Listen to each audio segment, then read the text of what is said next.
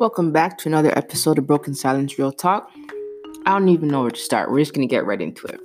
This is probably going to be a part two, two episodes, maybe three, maybe even four. And we're going to talk about relationships, toxic relationships at that, and the female version, the male version.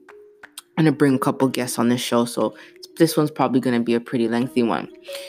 Uh, before I begin, if you want to ever text in live, numbers 437 488 4871, or you can DM my Instagram at impact over intention.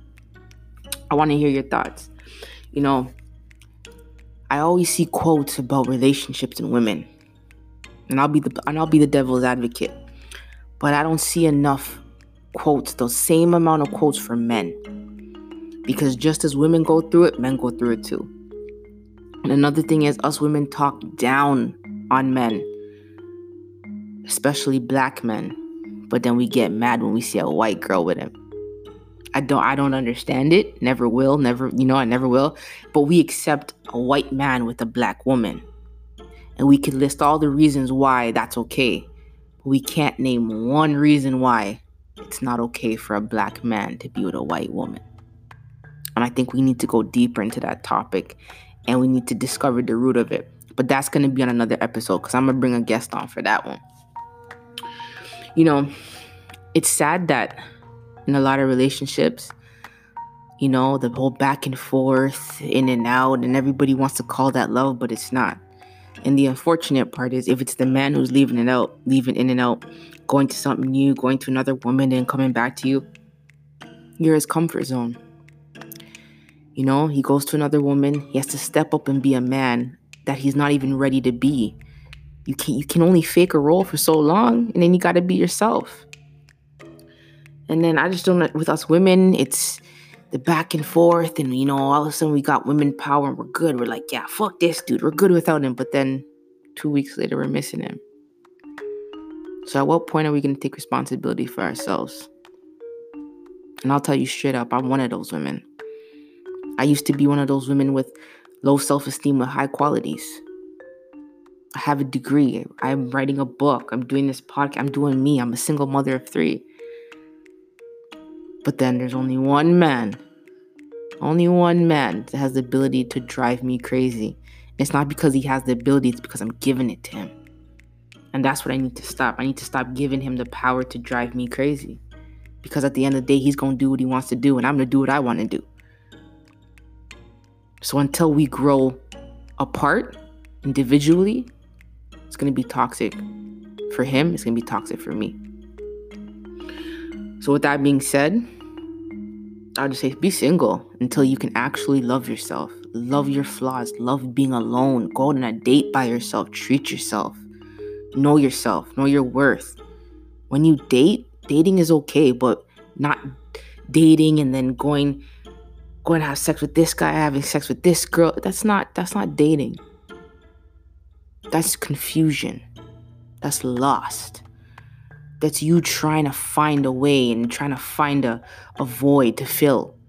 That's not okay. It's more destructive than anything.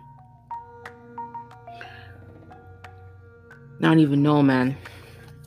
Relationships is such a big of a topic and it's such a touchy topic. You gotta be you gotta be careful, but in order to heal, you gotta recognize your own demons.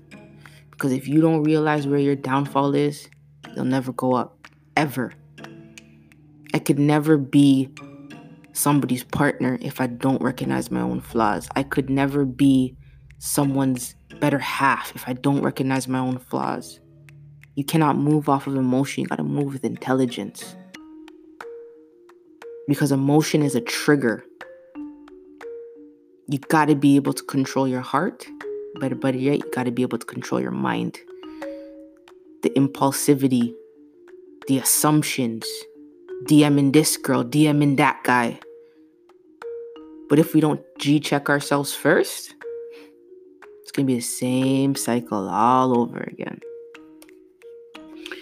My advice for relationships right now is nobody can make you happy. You got to make yourself happy. The only thing somebody could do is add value to that happiness. You know, we all people always say, you know, you bring out the best in each other. It's not really you bring out the best, you highlight that best. You become their biggest fan. They're already supposed to do what you got to do. If you need someone to bring out the best in you, you need to love yourself just a little more. You know, I plan on bringing mama home, girl. Talk a little about relationships because I know she has a real, she has a lot to say about it. You know, I also want to talk about child support. Child support. You know, a lot of women may not agree with me with this one, but I'll play devil's advocate because I don't really believe in child support, especially for black people. You know, the system was never designed for us. So, in my opinion, I never knew children were entitled to money. I knew they were entitled, entitled to love. I knew they were entitled to a mother and a father. And a lot of us women are guilty, but we're not ready to admit it, of bringing a man to child for child support to court for control. Because yeah, he decided to leave. The first thing that we say is, "Yo, I'm taking you to court for child support." It's control. We want to see that new girl that you bring. We want that extra money. And let's be real that money that he's given us is a lot more than the money he would have been putting in anyways while we were together. But us women are not really ready to have that conversation. Don't get me wrong. If you're down and you know, and you're using that money to better yourself, you know, get a house to stabilize yourself for you and your kids, that's different. But there's women out there that take these men money and they go on trips with their next dude, get their nails done. No, that ain't cool. I can't respect that. And I think that's something that we need to talk about.